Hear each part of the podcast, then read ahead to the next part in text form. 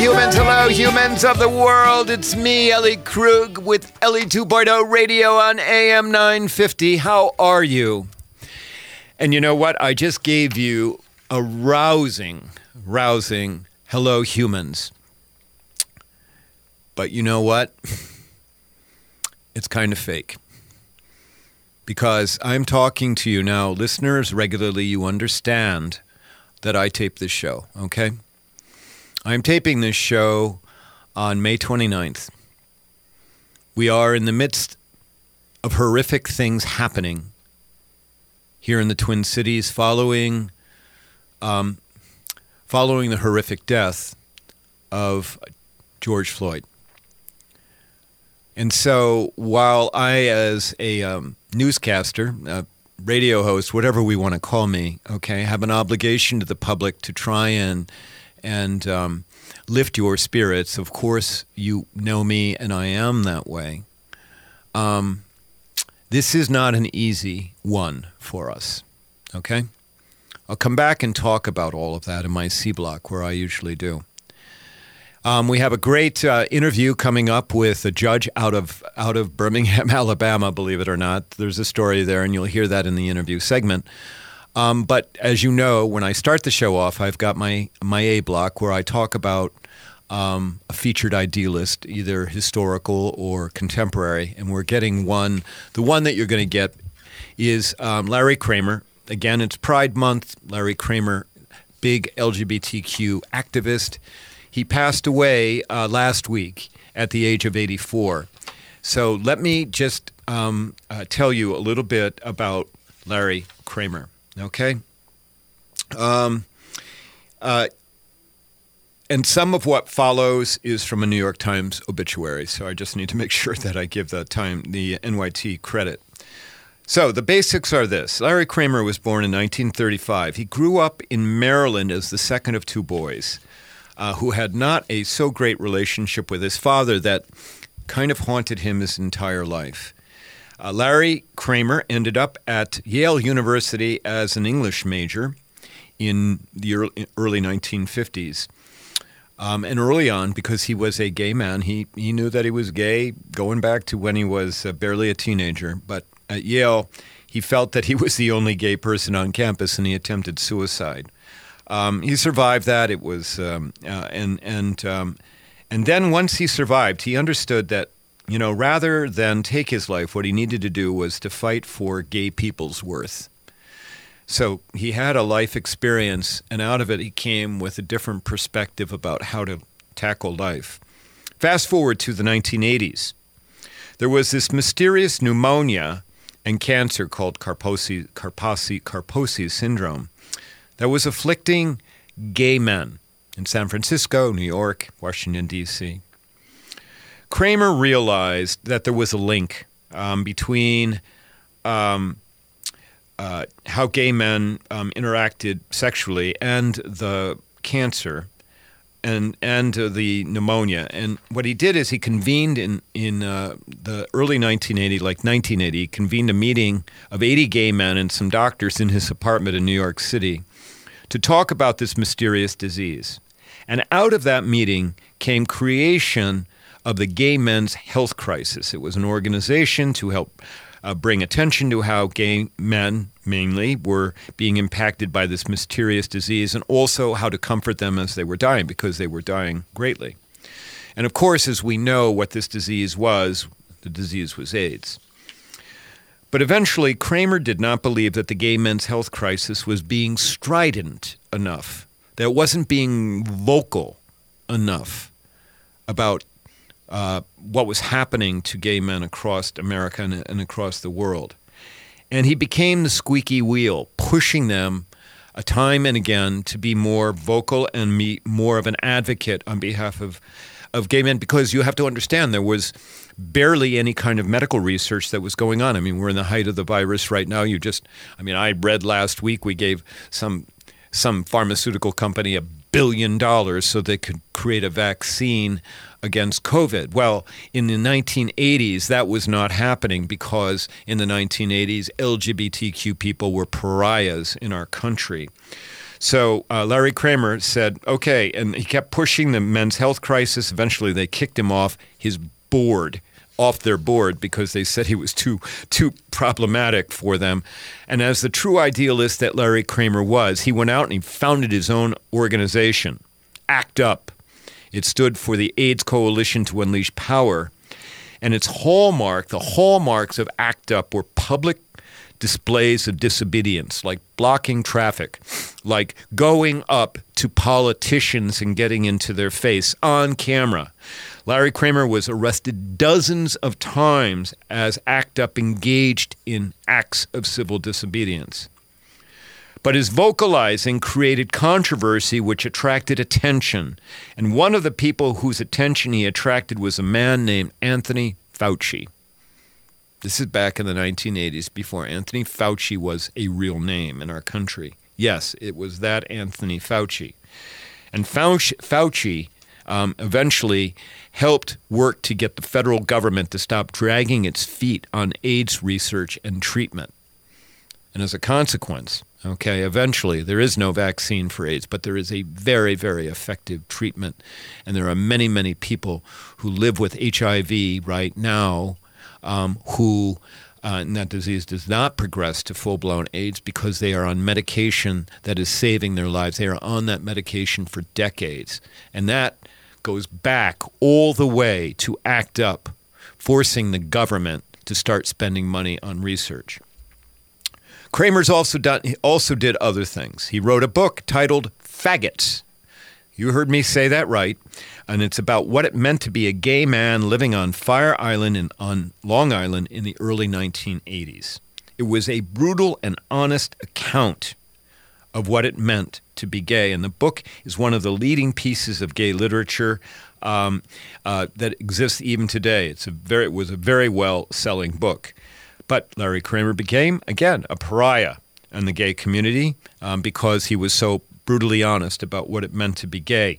He was even forbidden to go to his local supermarket. Uh, Larry Kramer also wrote the film script for D.H. Lawrence's book, Women in Love. Uh, the movie uh, starred Glenda Jackson, who won an Oscar. Uh, the screenplay was nominated for an Academy Award. He also wrote a number of other plays, and um, and uh, and and he did a whole lot of, of things. Larry Kramer. He did that even into his 70s and his 80s. Um, one of the quotes from him that is in uh, the the um, uh, New York Times obituary, where the obituary ends, is this: a quote that that uh, Larry Kramer said. "Quote: I was trying to make people united and angry." He's speaking about what he was doing with ACT UP. I was known as the angriest man in the world, mainly because I discovered that anger got you further than being nice. And when we started to break through in the media, I was better TV than someone who was nice. Unquote. That quote haunts me, frankly, because we're actually seeing right now, um, which I'll talk about in the C block, how anger is playing out here in the Twin Cities. It also haunts me in the sense that I am not an angry person. I'm one of reason. I am a practical idealist, but I am not the type to be on a soapbox rallying you to go and uh, stand in front of the police station and burn it down. I am not that kind of a person. And it scares me that because I am not that way, that my messages about hope and compassion and how we need to change this world will never be heard. More for C Block. But I think Larry Kramer is a perfect idealist to highlight right now at this time. So, okay, well, there you go. That's the end of my A block.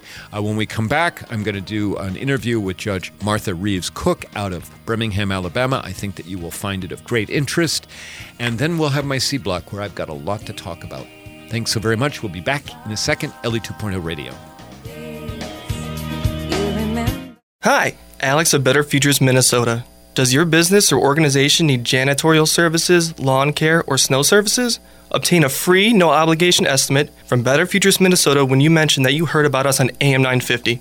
Our supervised, hardworking, and affordable crews will handle your interior and exterior building and property maintenance needs while you help men in your community transform their lives and walk on a positive path to success. It's a win win.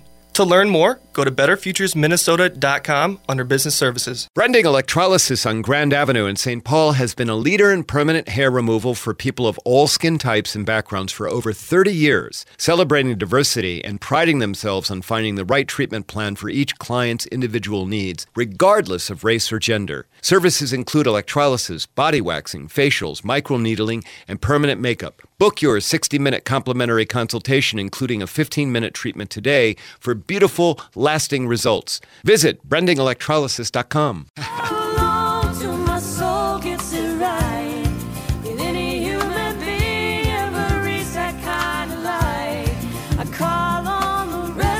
And we're back on AM 950. This is Ellie Krug with Ellie 2.0 Radio. Okay, so as I said at the last segment, read up on Larry Kramer and the things that he's accomplished in his life. And now, for the big interview, I have somebody who has accomplished a whole lot in her life as well. I want to welcome Judge Martha Reeves Cook to the line to the for the big interview. Uh, Judge Cook, welcome to Ellie 2.0 Radio. Thank you so much, Ellie. I'm so excited to be with you this morning. So, just so the audience has a little bit idea about you, you are currently a judge in Jefferson County in Birmingham, Alabama. Uh, you've been serving as a judge uh, not even a year because you were appointed, but you're gonna you're gonna get a six year term coming up. Um, and that before that you were an attorney for 23 years, and then a mediator um, in the in the Birmingham uh, area. Um, and uh, you have always been a leader in your community in many ways. I'm looking at a very long resume, but I want to really get to our conversation. So, uh, how are you today? I am good. A little sad, um, just in the state of where we are now um, with uh, being quarantined um, and then what's going on in our current events. As Ellie knows, I have to be careful what I say. I have a lot I want to say, but as a sitting judge, I do have to be very careful on giving my opinions on things. So um, I, I'm good, but um, I think we as a nation could do a heck of a lot better. So I'm happy to be here. This is a bright spot in my day. I've been working from home. Um, we are not yet having in-person proceedings, and that's been difficult. As Ellie knows, I'm a people person, and I love helping people. So, not being in my courtroom to look in the eyes of people that I help every day, you know, by getting their cases resolved and pushing their cases along, it's been it's been difficult. Well, and our audience right now is wondering how you and I connected. So let me just get that out there very quickly. So, audience members, you may remember if you've been a long-time listener to the show, back in February of 2018, I took a 3,300 mile road trip down into the South to go and listen and speak find out what it was like to be quote unquote other in the deep south. And part of that had me meeting with the uh, Birmingham, Alabama Bar Association's Diversity Committee, and Martha, Judge Cook, Martha at the time, but now Judge Cook, was on that committee. And then we we struck up this friendship as a result. Do I have all of that correct? You do. In fact, just so the audience knows, I was a brand new chair of the Diversity and Inclusivity Committee and Ellie made it very easy because I was sitting there wondering, okay, how am I going to start this year off? I really need to start it off with a bang. And so I get a call, which Ellie loves to kid about her deep voice and her female um, self. So I get this very deep voice uh, message to please call Ellie Krug, which I did, and we had a fabulous conversation on the phone. And then she delighted us all by coming by the Birmingham bar and talking to my committee. And it, I think, Ellie, it was one of the most eye opening events for me personally in the last five years. And I just, I, I love our friendship. I want, I want to keep it. Thank you. I, I cherish our friendship too, Judge Cook. Now, one of the reasons, I, there are a lot of reasons why I want to have you on the show, and unfortunately, you know, it's only a limited amount of time, but you know, as I got to know you, you you know, you've grow you grew up in the South in the 70s and the early 80s, past the civil rights movement per se, but you um, you have a real sense uh, of what it was like back then, and I. You know, Birmingham is a bustling city in the South right now. It has a lot of good things going for it. Could you do me a favor? Tell us what what it was like living in the Birmingham area as you were growing up, uh, you know, relative to how people who are other were treated, and how is it, if at all, different today in Birmingham? Well, just one small correction for the audience. I grew up in Selma, Alabama, That- which most people That's right. know Sorry. is a. and and now my new home um, for the last thirty plus years is in Birmingham, Alabama, and I think of those two cities as very much sister cities and what they've been through historically. But to get to your question, Ellie, growing up in Selma, yes, I was born in the late '60s, so post civil rights movement. But as we all know, we're still in a movement, and we need to keep that movement moving forward.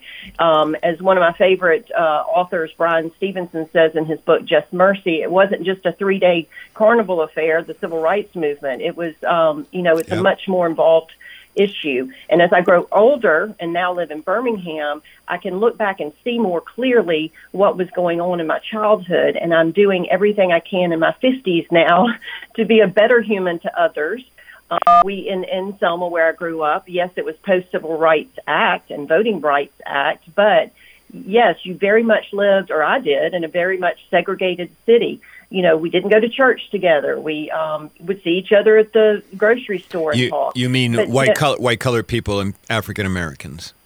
Cor- correct. Yeah, It was, yep. you know, don't go over to Browntown. You're not allowed to. Well, of course we did, but you know, the the the older generation was it, there was still that scary factor of they're different than us. Yep. Thankfully, my parents put me into Selma High School, which was an incredible learning experience. I made some fabulous friends and got a real education on life and an excellent education to get ready for college. But being brought out of a only white school at a, as a, a, a junior in high school to be put in a huge public school where I was a minority in the 80s was just you know, and, and at the time I didn't appreciate it, but I, I sure do now. It opened my eyes like they needed to be opened. That this is the real world, sister. You better get with it, and I did and I've been working toward being a better person to all kind of others um, in, in my life, um, and I continue to do it until the day I put that foot in the grave.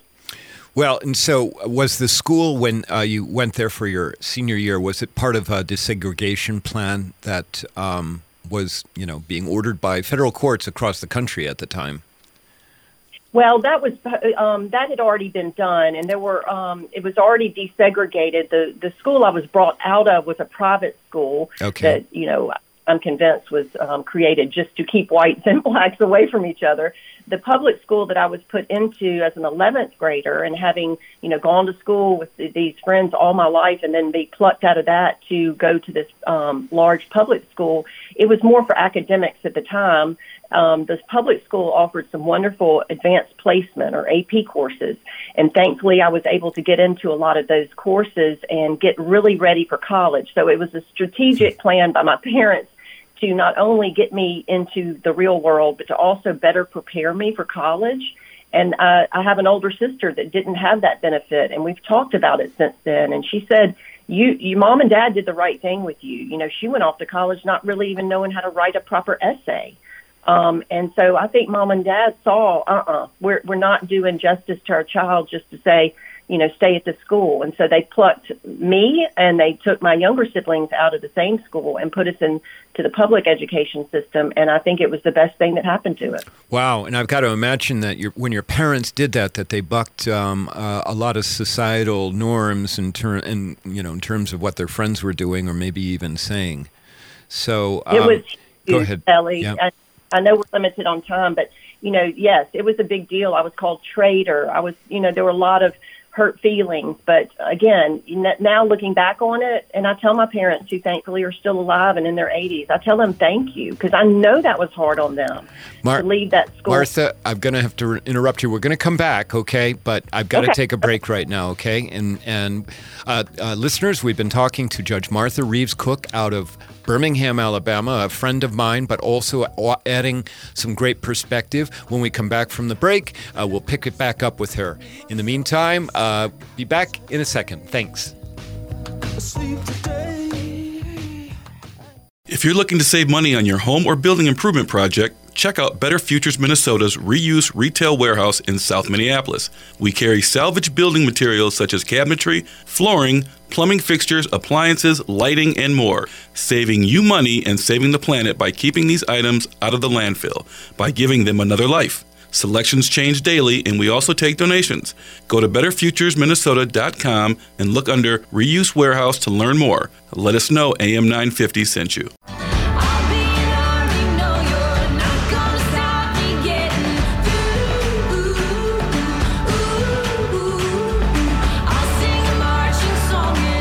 We're back on Ellie 2.0 Radio with me, Ellie. How are you? All right. Uh, we uh, before we took our break, we were t- speaking with Judge Martha Reeves Cook um, about growing up in the South in Selma, um, Alabama, and um, and and now practicing as a judge in Birmingham. So, uh, uh Judge Cook. Uh, before we took our break, you were talking about how your parents had taken you out of what was essentially a, white collar uh, academy uh, and put you in the public schools in the Selma, greater Selma area, and that people were calling you traitor and some other names. Uh, can you explain a little bit more about that? Well, like we mentioned in the earlier segment, I think because um, things, meaning the black and white um, issues, um, were still so raw and still so there, um, it just you know, I think it was difficult for people to see why in the world my parents would do that. Um, and, and they just, you know, what I've, I've realized now that I look back on it, it's, you know, we, we believe what we live in and what we hear all the time. That's just, you know, if you keep listening to a certain something over and over and over, that's what you believe. And thankfully my parents could see a little bit wider lens there and said, we know this is going to be hard on you. I mean, they told me that. I know this is going to be hard on you. And it was, but what a blessing it turned out to be. Hmm. So, yes, while those mean words were said by the people I left, the school I left, you have to understand there were also some very mean words said to the people who had been going to the public school together for their whole time. And here comes this white girl from across town. You know, there were some mean words said in that school to me as a new person. Mm-hmm. You know, it's hard coming to a school as a new person, especially in high school. Um, and I'm not saying, oh, poor, pitiful me at all. In fact, I just, you know, picked up myself uh, and held my chin up high and said, I'm going to make the most of this and thankfully after a while people came to you know include me in things and i made a, a set of friends and i realized you know this is great instead of leaving a group of friends i now have two very good hmm. sets of friends um, and you know it just enlightened me more than i realized at the time so yes i think it, there were mean things said but it was typical, you know, teenagers and kids just being mean. Um, I thankfully never had something, you know, spray painted on my house or anything. It never went to that level. I just think there were a lot of hurt feelings and a lot of misunderstandings. But what you're just laying out for us right now is the reason why it's so important to go and get to know quote unquote other, to be able to interact, form friendships, because what it does is it changes your perspective about uh, quote unquote those people. It changes your perspective about the world and about humans in general. Do I have that right? Yes, amen, sister. You do. and the thing too, to to continue on with that thought, Ellie, is I have two uh, sons now. One's uh, a grown up, uh, I guess an adult now, even though he's twenty. doesn't he doesn't act like one? And then I have an eighteen year old son. And so, because I have learned as an, a younger person how to see others in a better perspective, a deeper perspective, I have been able to help teach my sons to be that way to other people. I mean, they have been raised in a very white suburb, I'll be frank, outside of Birmingham, Alabama. But what I try to do is take my perspectives and not jam them down their throat. That never works. But when I have a teaching moment, like I spoke to my son earlier this week, the 18 year old who's still at home with me, about the George Floyd matter. And, you know, we had a very um, open discussion about it. And he just flat out said, Mom, that just is not right. And you know, I realize he is because I have tried to be intentional and get both of them to see things outside of the white bubble that they've been raised in. I try to say that you're correct. That is not right for any human to be treated that way. But it gives them, hopefully, a perspective to see somebody else's shoes, to walk in their shoes and think, I'm going to stand up for something that I maybe not would not have otherwise. So, Judge Cook, uh, and I think that I mean, this is the way it's supposed to work, okay? So I, I know that my audience would be interested to know what's it like in Birmingham right now, okay? I mean, we are. Uh, we're in the midst of, of um, horrible things going on in Minneapolis and and St. Paul, uh, and and largely uh, that ha- a lot of that has to do with disaffected people who do not feel that they're invested in the community in any way part of that is about we do not have a very vibrant middle class of people of color other than the white color here in the Twin Cities. Tell us what's it like to in Birmingham right now because you have a greater mixture of uh, of of people of different colors in Birmingham and you know, of course, you have the backdrop of, of the Jim Crow history, but what is it like in Birmingham right now? Well, excuse me, Ellie. It is it's quieter than usual, and meaning that because we're all still kind of quarantined, and the you know I go down to the courthouse to my office there every other day and check on things and work from there and do hearings by phone. Um, but when I go down there to the courthouse, which is usually just a hub of activity, you know things just are quiet, and it's a little creepy and you know weird going down there when it's not the usual. You know, the courthouse I work in has the driver's license office, the, the you know the revenue office, the tax assessor's office, all these offices that people would normally be lining out in the hallway to you know register for something or pay their taxes and it's just not there. But i know that people in birmingham are watching what's going on around the country and i have several good friends that will share with me their very raw feelings about what's going on. So i think birmingham um, we have been blessed that we I do see in my world here that we talk to one another, blacks and whites, and we do. Um, I have tried intentionally to worship. I can't now, but to worship with my black friends in their churches, and when I do, it gives me a wonderful perspective of what their daily lives are like. But I see it's still very black and white. I do see that, and I know we have a, a, a vibrant middle class um, of colored people, meaning you know of all different colors. Um, but there's still that separation. There's that disparity when I drive out to an area called Five Points West, and you know it's a great area. I have several friends that live out there, um, but it needs some. It needs a you know a shot in the arm to be better and, and have more access to healthy food and and medical facilities that people don't have to drive into the middle of uh, Birmingham and try to find a parking place, which is horrific um, when when things are back up and running. And so, you know, it's this access to not only justice but housing and health care that I know there's still that that there's that line, there's that uh, disparaging uh, mark that people don't have access to those things. And in my court, you're going to have to cut me off, Ellie. In my court, you know, I hear a lot of eviction cases and a collection account cases. It's a small claims people's court. And when we do open back up, I know what's going to happen. We're going to be overrun and that's my job. We'll wade through it and we'll get through it. But these are people that are hurting. I see in my courtroom that are living paycheck to paycheck and probably now don't have a paycheck.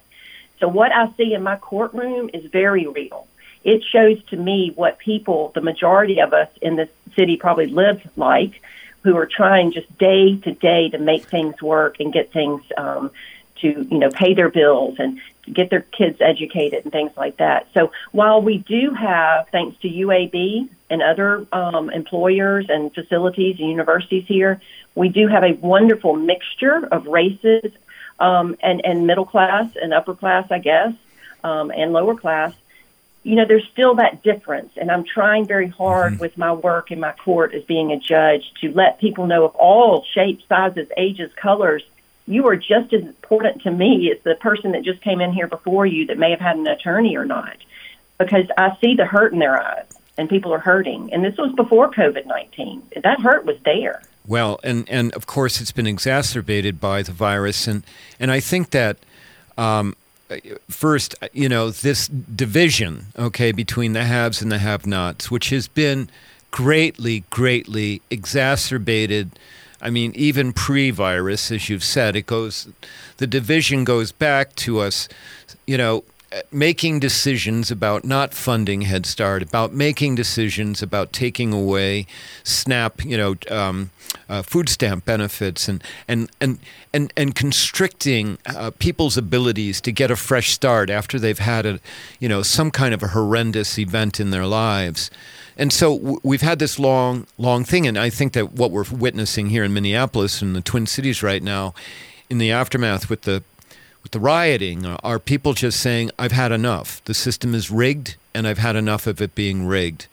Um, now that's my commentary, and I know that as a judge you can't uh, really uh, comment back on that. So, and we only have about three minutes left. So, Judge Cook, here's the big question I ask everybody when they're on the big interview with me, and that is, what made you such an idealist? And I think I have a little bit of an idea, but go ahead. You knew you were going to get this question. What made you so idealistic?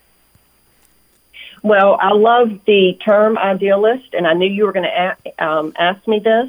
Um, I do think I'm an idealist, um, but Ellie, quite frankly, I think I'm trying to be more of a realist. That you know, to me, an idealist is a great way to live your life, and that it, to me, it means being positive, reaching out to others, being better than you know maybe the generation before, or trying you know hard to be better. Um, but in my line of work now, and even before I became a judge, I, I in my I being an idealist, I'm trying to apply that to being a realist. In other words, not just stroking over things and saying, "Oh, look at that, that's just horrible," but stepping out and doing mm-hmm. something because I think for way too long we haven't stepped out and done something and asked people, "How do you feel about this?" Yep. Explain to me how it feels for you, this person of color, to be treated that way or you know walk by somebody that's white on the sidewalk and they clutch their purse close to them it's still happening i mean i still see those things happening and it's going to take a long time for us to not be like that to one another but what i can do as an idealist is go out there and say, I know we can be better. And I'm going to apply that to my life and how I treat people. Every day and every action, I try to be intentional in how I treat others. And I think slowly and surely it helps other people be idealists and say, you know what? I can be that way too. I can get to know someone that doesn't look like me, that lives in a different zip code. Um, it's not so scary. Um, so I, I, guess I'm answering that it's, I'm an idealist trying to put my idealism into realism, if that makes sense. It does, and I, I call myself a practical idealist. So I mean, it's it, to really be an idealist, you have to act, you have to get engage in action. Right. So um, you know, you, as I always say, you can't be an idealist from uh, sitting on your bed in your bedroom. it does not. no. that does not work. Well, listen. Um, uh, I want to just tell you because we have to go, but Judge Cook, the people of Birmingham are so incredibly lucky to have you. And um, and I just look forward to staying in touch with you and learning about how um, you go forward in helping to unify the community in a variety of ways that only judges can do. So thanks so very much for being on my show, Ellie 2.0 Radio.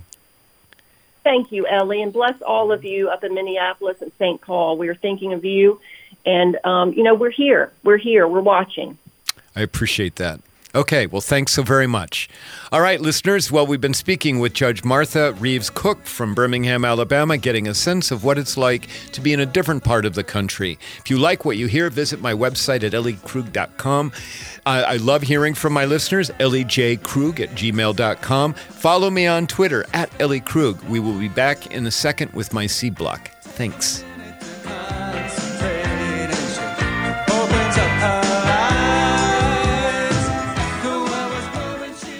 Did you know there's deconstruction funding available now for homeowners and contractors in Hennepin County? If you are embarking on a remodel or teardown this year, consider hiring Better Futures Minnesota's deconstruction crews instead of demolition. By taking a house or building apart by hand instead of destroying it with heavy equipment, the materials can be reused or recycled instead of going into the landfill. It is much more cost effective and is a carbon neutral solution. Go to betterfuturesminnesota.com and look under business services to learn more. Brending Electrolysis on Grand Avenue in St. Paul has been a leader in permanent hair removal for people of all skin types and backgrounds for over 30 years, celebrating diversity and priding themselves on finding the right treatment plan for each client's individual needs, regardless of race or gender. Services include electrolysis, body waxing, facials, microneedling, and permanent makeup. Book your 60 minute complimentary consultation, including a 15 minute treatment today for beautiful, lasting results. Visit brandingelectrolysis.com. And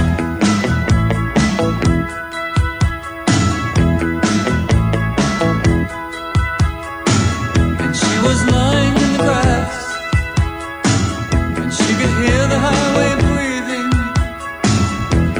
And, And we're back on AM 950 Ellie 2.0 radio. Okay, Judge Cook from Birmingham, you know, um, uh, you you know you may be wondering why did we have her on that show on your show, Ellie? Well, hopefully you understand now. I mean, um, I try and bring you people that maybe you've never ever heard of, of course. Um, but it's interesting when we can learn about their perspective and how perspective changes once you get brave, once you get willing to go and meet people who are different or other than you. So we're in my C block here where I talk about uh, my work and certainly my idealism and my efforts to change the world. And um, this is one of those days where I am, I am sad that this is not a live show, because what you're going to be hearing right now um, is stuff that I'm we're dealing with the last week of May, unfortunately, and frankly, I have no idea of how much worse it may get. Um, hopefully, it will get better um, by the time you hear this. But let me give you some reflections, okay? Like many of you, I've seen the images of a Minneapolis police officer's knee on the neck of George Floyd outside of Cup Foods on Chicago Avenue. Unfortunately for Minneapolis, it may become one of the most indelible images of this century. Yeah. No doubt. It will someday, that, that image will be displayed someday in the Smithsonian Institute. This, unfortunately, is what Minneapolis will be remembered for. You know that for 52 years I lived as a white collar man, an attack dog lawyer making a lot of money with great privilege in Cedar Rapids, Iowa. I frankly had no idea even of what the phrase white privilege meant. But all of that changed when I transitioned genders in 2009. And suddenly, snap of fingers, I became other. And when that happened, slowly, but very clearly, I began to understand how the system is geared toward one distinct group of humans. That would be the American system. It is geared towards white collar, Christian, middle to upper income people, particularly men. The system is their system. And I'm here to report that the system is rigged is rigged in favor of that group of humans in a myriad of ways. Again, I did not understand this back when I was a part of that system. Hold on though. Ellie Krug, white collar human, still have a lot of privilege. I know that. I get that. But I also understand I have an obligation now to talk about how the system is rigged and to do my best to unrig the system. Somewhere along the way, white collar humans in power decided that pre K for kids wasn't mandatory and that food stamps, called SNAP, Supplemental Nutrition something, um, weren't something to keep up. Okay? And in fact, that food stamps should be, SNAP benefits should be restricted. Um, most of all, white collar humans in power decided that it was not important to elevate people who were down on the bottom.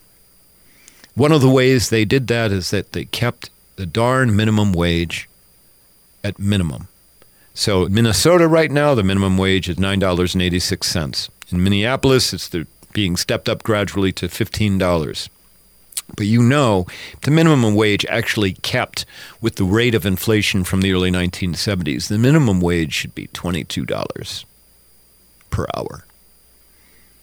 And so what we have right now are people we you just heard Judge Cook talk about the great divide between the haves and the have-nots. And we are right now in Minneapolis, in St. Paul. We are right now witnessing what happens when you keep people down.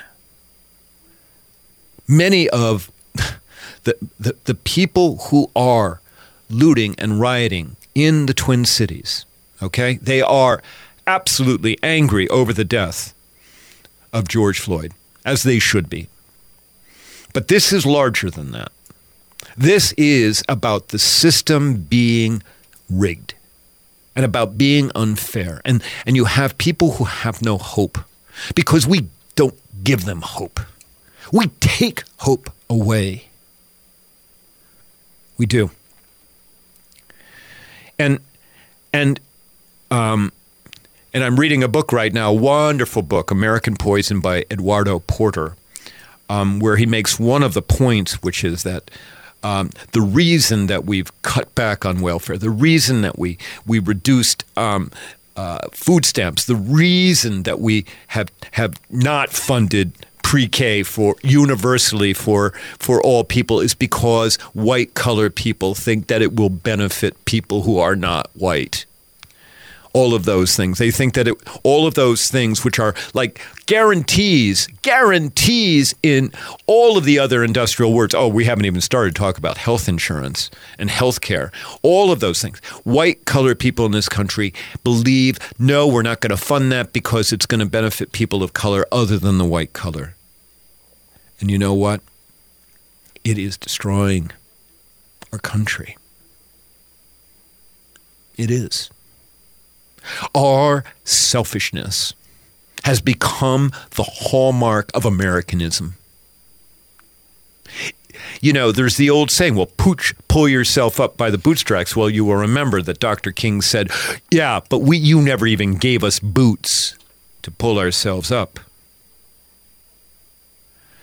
On top of all of that is the message that you do not matter.